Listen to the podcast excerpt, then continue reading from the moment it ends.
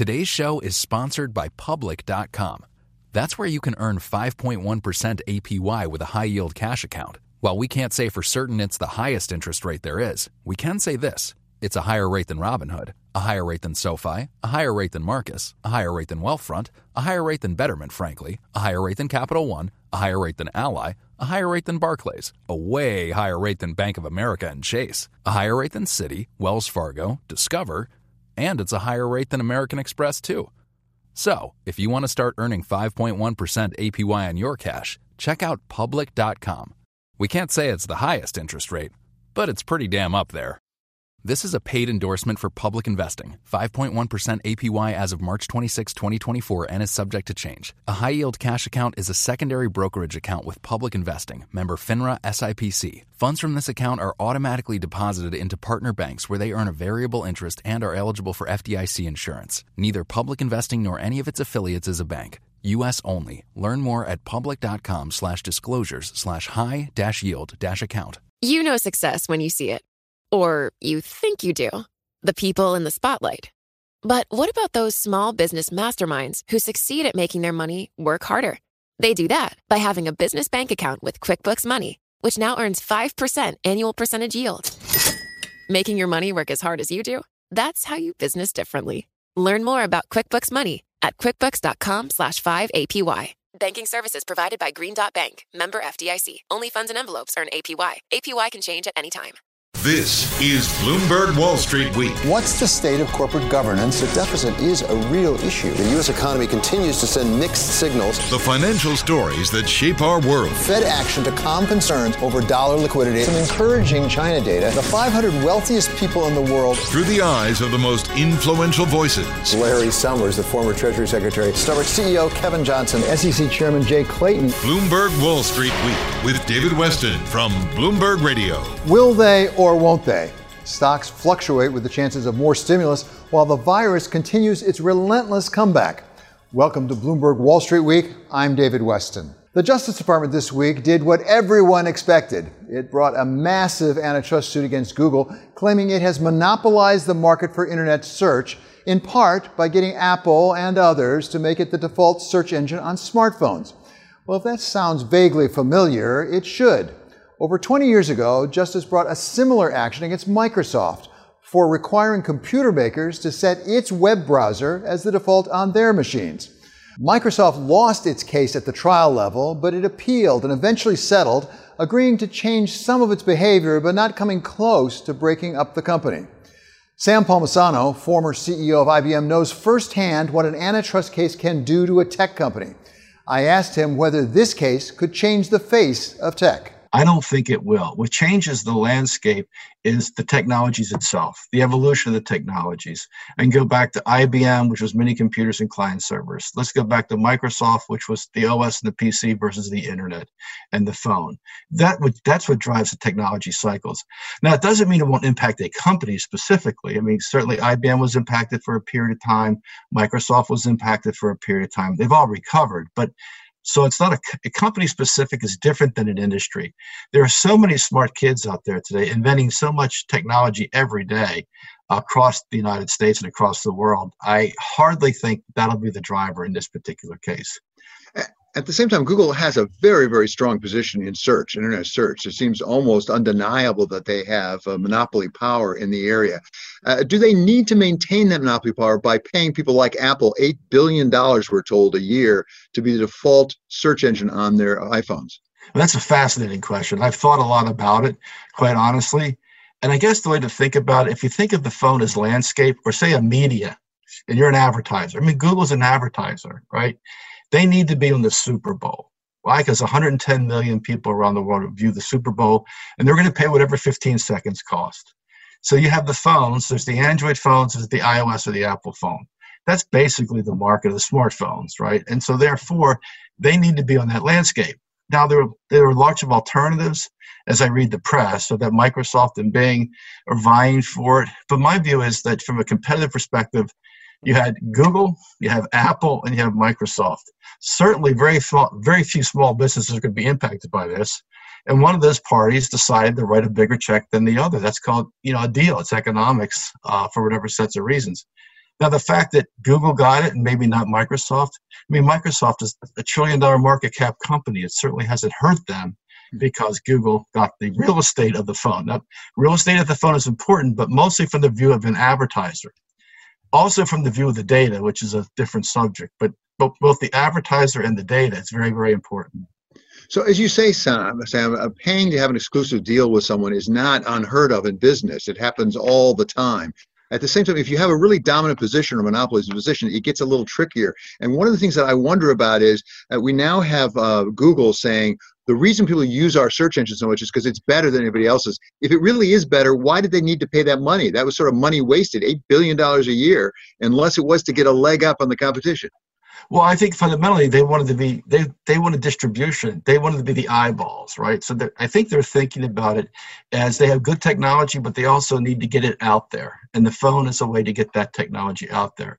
Now, to your point, though, the issue around that is really what I would call the tie-in sale. Tie-in sale has been an issue for IBM in our case, Microsoft embedding stuff in the operating system, also attaching stuff to the mainframe. Uh, so when you look at this as a tie-in sale, if that search algorithm is biasing the result to their offerings or their products or Apple's offerings and their products, that is an issue, right? And then you've seen this happen in financial services, you've seen it happen elsewhere where tie-in sales are, are a problem, but it doesn't seem to be the highlight of the case, at least at this point in time. It also raises the question of remedy. Even if that were found to be illegal, don't you just stop the tie-in sale rather than breaking up the company? I mean, that's also been going on over in European Commission, actually, with their competition proceedings against Google. You're absolutely right. I mean, basically, what happened to IBM? We had to open up the interfaces to the mainframe and give them to the competition the same day we announced. What happened to Microsoft? They had to open up the iOS, iOS, the I mean, sorry, the operating system. iOS is Apple. Windows. They had to open it up and let other people embed functionality into that operating system. So that's been the, that's been how it's been settled in the past. Uh, in all those cases, this fact of a structural uh, a remedy as such uh, breaking the company up uh, has been really has not happened historically. The only time it did happen is AT&T or the telecommunications industry, where they did break up AT&T and formed all the baby bells. But if you look at history again, they've reconsolidated down to two or three players. Uh, Sam, you mentioned the data, uh, the importance of the data. I wonder if we're overlooking that a little bit here because besides their dominant position in search, through that search, Google is having access to an enormous amount of data. That builds a big moat around their business, doesn't it? Yes, it does. I mean, this is really the issue to me. Long term, the issue is the amassing of the data and the uses of the data. Uh, and there are two elements to that.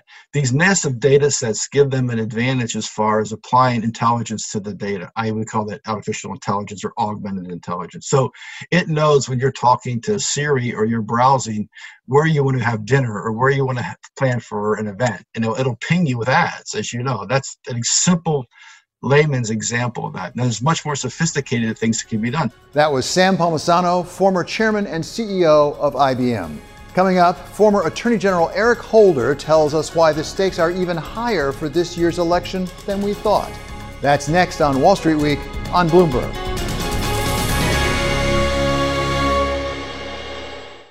Today's show is sponsored by Public.com. That's where you can earn 5.1% APY with a high yield cash account. While we can't say for certain it's the highest interest rate there is, we can say this it's a higher rate than Robinhood, a higher rate than SoFi, a higher rate than Marcus, a higher rate than Wealthfront, a higher rate than Betterment, frankly, a higher rate than Capital One, a higher rate than Ally, a higher rate than Barclays, a way higher rate than Bank of America and Chase, a higher rate than Citi, Wells Fargo, Discover, and it's a higher rate than American Express, too. So, if you want to start earning 5.1% APY on your cash, check out public.com. We can't say it's the highest interest rate, but it's pretty damn up there. This is a paid endorsement for public investing. 5.1% APY as of March 26, 2024, and is subject to change. A high yield cash account is a secondary brokerage account with public investing, member FINRA SIPC. Funds from this account are automatically deposited into partner banks where they earn a variable interest and are eligible for FDIC insurance. Neither public investing nor any of its affiliates is a bank. U.S. only. Learn more at public.com slash disclosures slash high dash yield dash account. This is Bloomberg Wall Street Week with David Westin from Bloomberg Radio. Under our Constitution, the United States takes a census every 10 years, and that is used to allocate seats in the Congress among the states. which makes not only who's elected president and senator, but who's elected to state houses really critical this year, as they will do the redistricting based on the 2020 census. Former Attorney General Eric Holder, who is now the head of the National Democratic Redistricting Committee, says there's a lot on the line when people head to the polls this year. Yeah, I mean, I understand. I get it. You know, this is an existential election. However, you decide that you know you want to vote. This is obviously a very president, very important presidential election. But uh, we really have to focus on these down ballot races. We're going to go through a redistricting process in in 2021, and the people elected this year will be the ones who will help draw those lines. Uh, I'm the head of the National Democratic Redistricting Committee, and we're trying to make sure that the process in 2021 um, is a is a fair one, and that the lines are drawn not to protect uh, incumbents, but to make sure that elections are competitive, and that we end up with representatives at the at the state level um, who will represent the interests of the people and not the special interests. And people need to understand that on, on a day-to-day basis, you're probably more impacted by who serves in your state legislature than you are by the president of the United States when you're concerned about you know, criminal justice reform, um, re- protecting a, a woman's uh, reproductive rights, um, protecting the right to vote, um, a lot of health care decisions. These are decided, uh, as I said, more in the state legislature than they are um, in Washington, D.C. So this comes up because the census, according to the Constitution, has to happen every 10 years, and this is one of the 10 years. And ironically, this time it's with the presidential, which doesn't happen that often. I guess every 20 years that happens more or less. Uh, what happened 10 years ago? Uh, well, 10 years ago, we ended up with a, a process that Princeton University um, said was the most gerrymandered um, redistricting effort of the last half century. Uh, Republicans used the power that they got in the 2010 uh, midterms to really draw the lines in a way that favored them, and we had to deal with that over the course of the last um, 10 years. What my organization is trying to do is to make sure that we just have a fair process, one that doesn't favor Democrats, one that doesn't favor um, Republicans, one that doesn't gerrymander for either party, but just draws the lines in, in a fair way.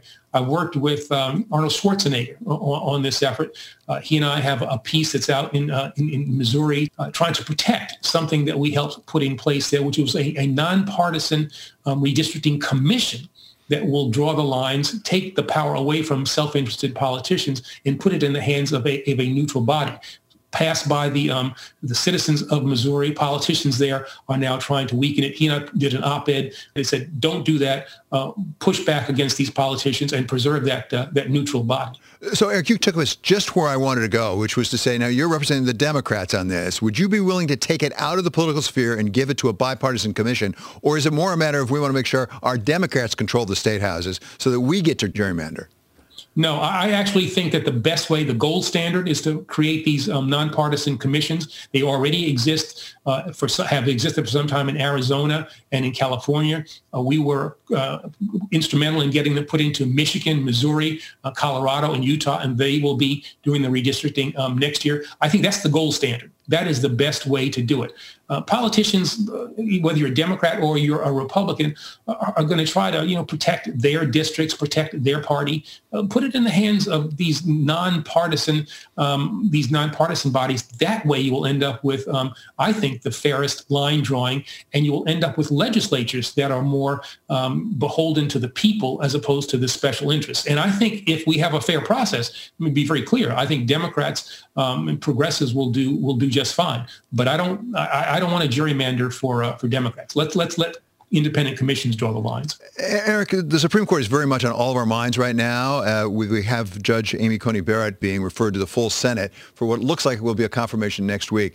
To what extent does the, does the Constitution limit or the Supreme Court limit the degree of gerrymandering? I know that for some reasons you cannot gerrymander, for example, for race. But what about when it comes to politics? Could that be a limiting factor or could it be actually the reverse of that if we have a 6-3 conservative majority, which is what some people call it?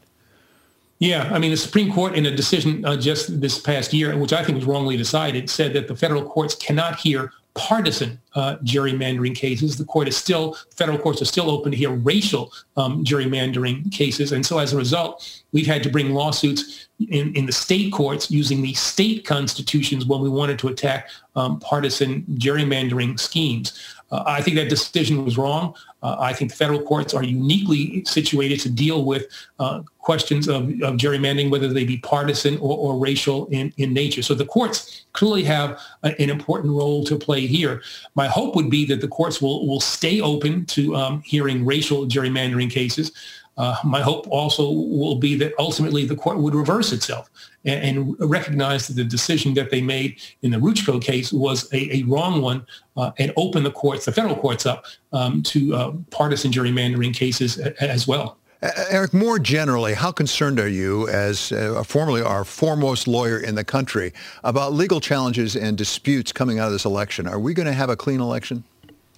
Yeah, I think we are. I mean, I think we got to be prepared, um, you know, for cases being the election, parts of the election being decided um, in, the courts. And I think you might see a lot of litigation leading up to um, the election when decisions are being made about, you know, signature matches on um, on on, on, uh, votes by mail, uh, how long polling places should stay open, all, all those kinds of things. Um, but I actually think that the turnout is going to be sufficiently large, and I suspect the decision of the American people is going to be pretty decisive. So I don't really anticipate that the courts will play a significant role post-election, but uh, uh, it's clear that both campaigns are getting ready, uh, have lawyers all around the country, and prepared to, to litigate whatever might, uh, might might surface. Yeah, it would be awfully nice to let the voters decide rather than the courts. I think we both can agree that'd on that. That'd be a good thing. Does it surprise you that Iran and perhaps Russia would be trying to send disinformation to really tamper with our elections? No, it doesn't surprise me at all. Um, I think that you know we had we need to be prepared for uh, the, these kinds of intrusions, these kinds of attempts to uh, you know interfere with our electoral system. Uh, what struck me as a little strange was just the, the, the press conference that was held. Um, with the information that was shared was not particularly um, something that was unanticipated, but, but, to try to spin it as a way as an attack on the the Trump administration uh, and the Trump campaign as opposed to an attack on the American electoral system, I thought was just a little, um, a little, a little different and unexpected. That was former Attorney General Eric Holder. Coming up, going beyond the damage to the economy from COVID-19. Former Fed Chairman Alan Greenspan says we have even bigger problems coming from the lack of investment. That's next on Wall Street Week on Bloomberg.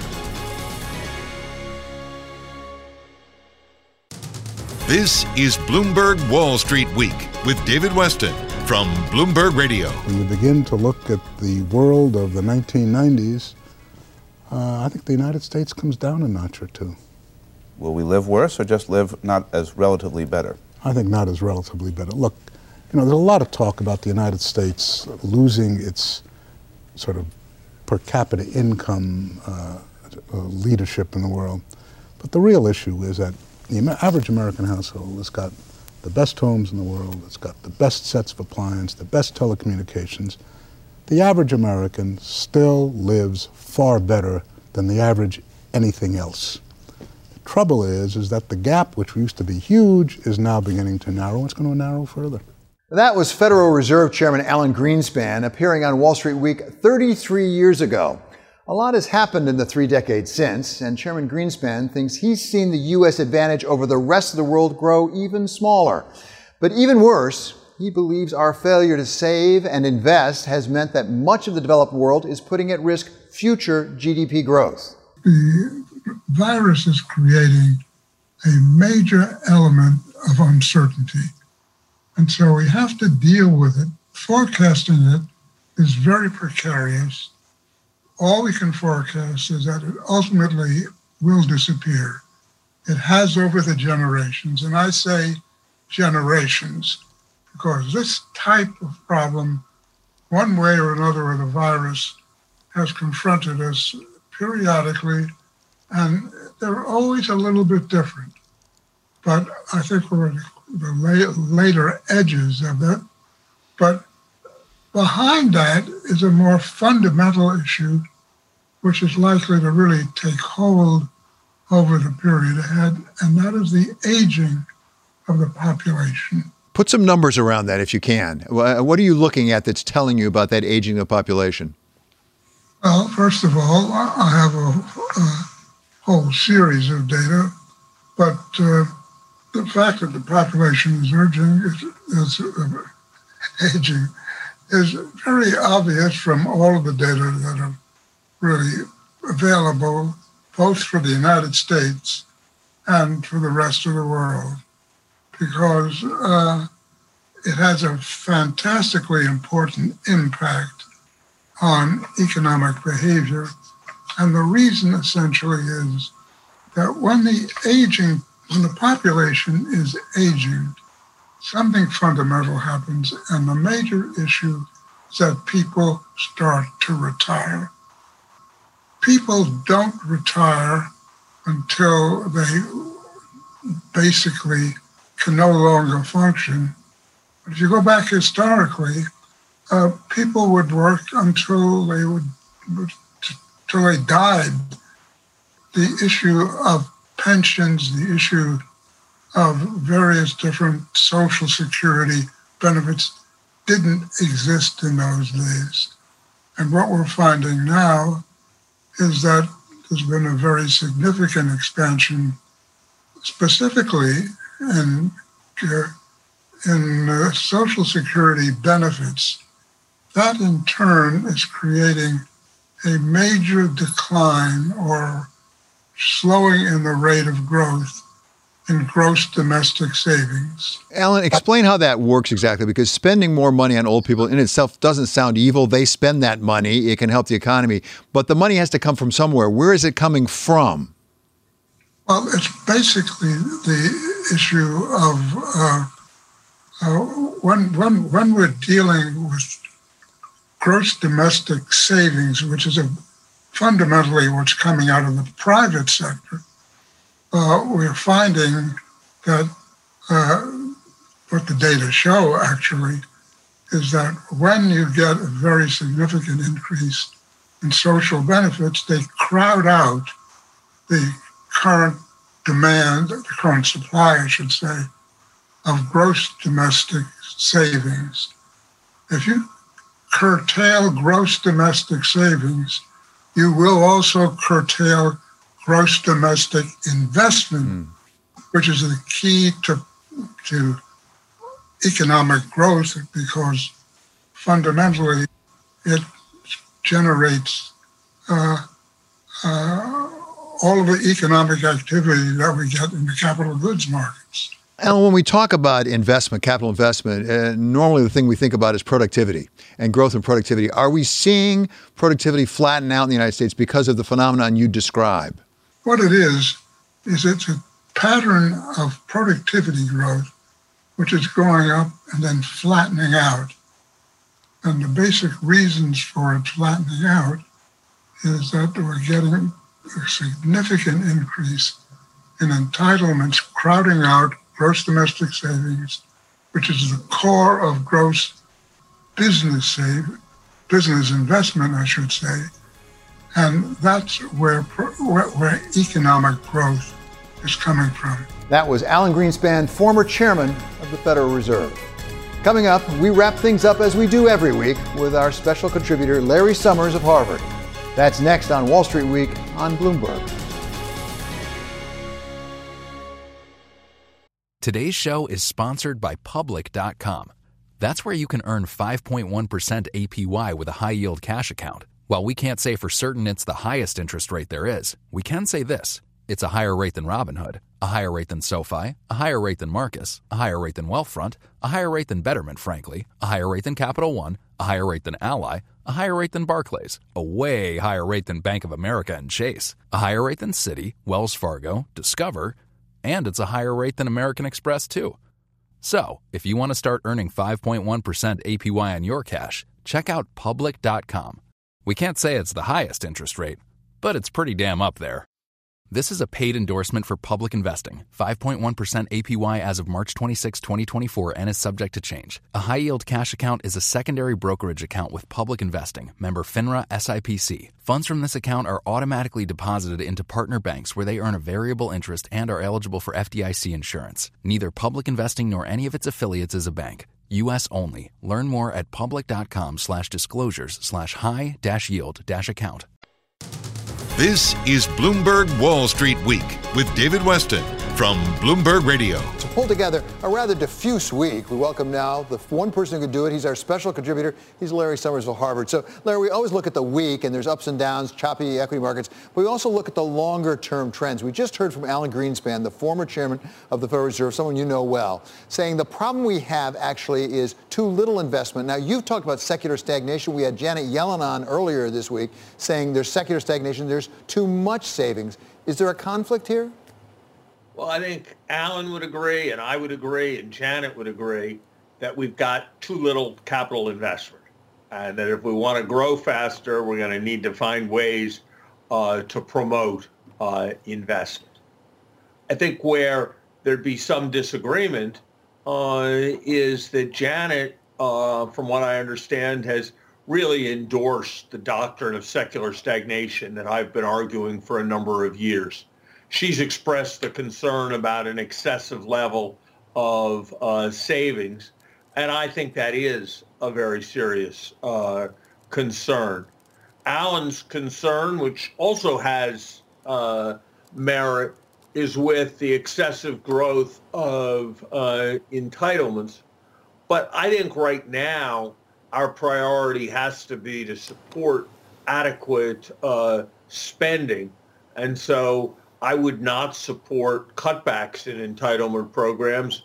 If anything, it seems to me what COVID points up is the importance of expanding uh, social insurance so that people uh, feel uh, safer. And Alan always had his finger on the pulse of the economy when he was chairman and detected new trends very quickly. And I think if he was there now, he'd be recognizing that there was a sluggishness with respect to uh, inflation that pointed to a need to do things to propel uh, the right kinds of uh, spending. And he would be cautioning us, as he always does, that it's not just a matter of more spending, but it's having the right kinds of spending. And I certainly think that's got to be a preoccupation as well uh, for the new administration. Larry, let's talk about one specific form of investment. That's investment in corporations. We had Tesla earnings out this week, and Tesla beat all the expectations,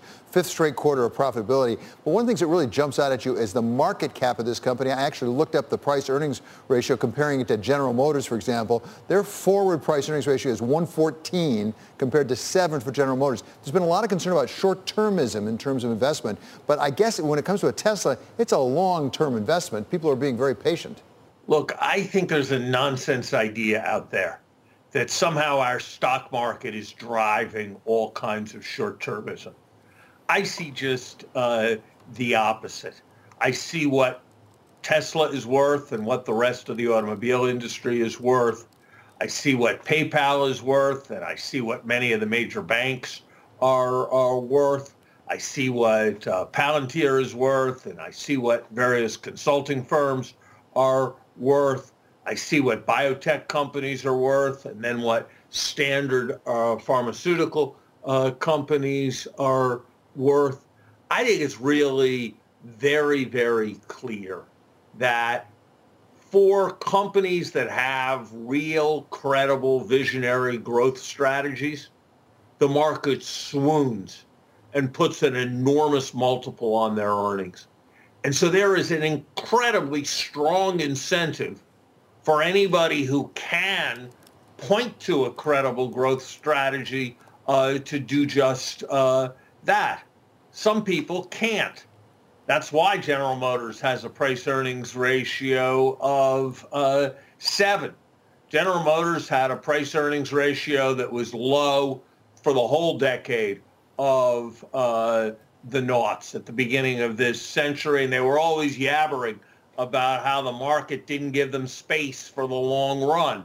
But in fact, they had to be saved uh, from bankruptcy because they'd invested uh, too much, not uh, too little, and they'd invested too much too uh, wastefully. So I think the great one of the great strengths of the American uh, system is our venture capital industry where people can raise uh, half a billion dollars before they buy their first suit or even their first uh, tie. I think one of the great strengths of our system is that we've got a market that is willing to go heavily with people who have the chance to create the really net really big thing.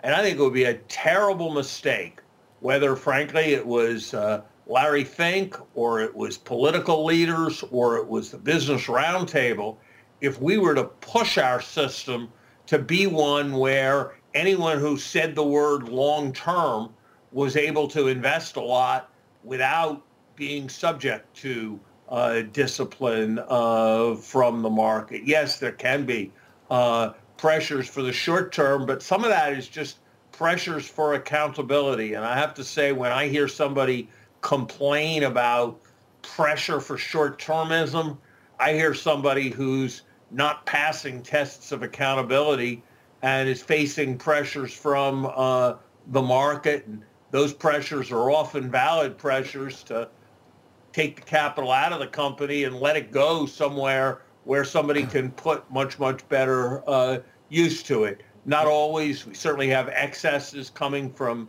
activists, corporate uh, raiders, but I think we need to recognize, and the Tesla story that you tell is a great example, that a big strength of our country is that we've got capital markets that can really bet big on uh, growth prospects, which means betting big on the long term. We always end our week with Larry, uh, Summers Says, rapid fire around here. So let's go through a few because we heard this debate this week between the two candidates for president. A lot of talk about COVID-19. One of the things we heard was President Trump saying that we are about to turn the corner on COVID, even as during this week we set a new record of 80,000 new cases in the United States. When do you think we're going to turn that corner on COVID? From here, this speedway's got a long straightaway my guess is when winter ends in March will be about when the when the corner comes. We'll likely have a new, more competent administration. By then, a vaccine might be starting to come on stream. By then, we might start having more appropriate um, uh, face face masking and more appropriate and large scale uh, testing. So my guess is we turn we make a real decisive turn of the corner in about March. So still on the subject of COVID more or less, one of the other things we've heard a lot about in the debate is reopening the economy, how we do that safely. We've got a big jobs problem. We still have 11 million more or less people unemployed that were employed before the pandemic. What is the best way to get those people back employed? Is it to open up the economy now? Wrong question. We need to test. We need to mask. We need to disseminate um, the cures as uh, best we can we need to be ready to get the vaccine out there as fast as possible. If we can test, mask, and trace, we can let the kids come back to school. We can let the students come back to the campus. We can let the people go back uh, to work. And we can have COVID in decline. As long as we frame it as a choice between having an economy and having our health, we're losers. That's what we need to do. And the last one, Larry, I'm not sure you can grade in a curve when it comes to a global pandemic, but if you were grading, what grade would you give the United States versus the rest of the world and how we're handling COVID-19 right now? Here's all you need to know. The mortality rate per million people in the United States is about 20 times as high as it is in Pakistan. If we can't respond to a problem better than uh, Pakistan uh, can better than most of the countries in uh, the developing uh, world. That's got to give us some real pause about our government and frankly also some pause about uh, our institutions. Right. I think this is the right. biggest failure right. of American uh, government, quite possibly uh, in my lifetime. And that's going to be the last word. Thank you so very much to our very special contributor on Wall Street Week. He is Larry Summers of Harvard, of course. Finally, one more thought. You get what you pay for, or do you? This week, we've watched a different sort of World Series. It took us only 60 games to get here instead of the usual 162. We've had none of the traveling back and forth between the two teams' home fields.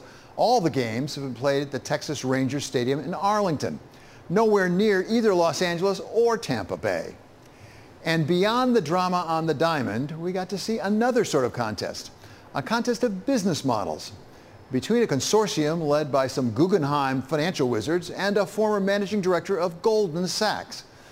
Between a club, the LA Dodgers, with the second highest payroll in Major League Baseball, and the Tampa Bay Rays with one of the lowest payrolls. In a normal season, LA will pay its top three players, Clayton Kershaw, Mookie Betts, and Kenley Jansen, $75 million, as much or more than Tampa Bay pays all of its team.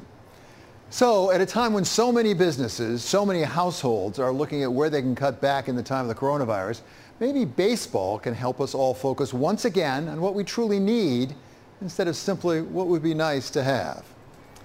That does it for this episode of Wall Street Week. I'm David Westin. This is Bloomberg. See you next week.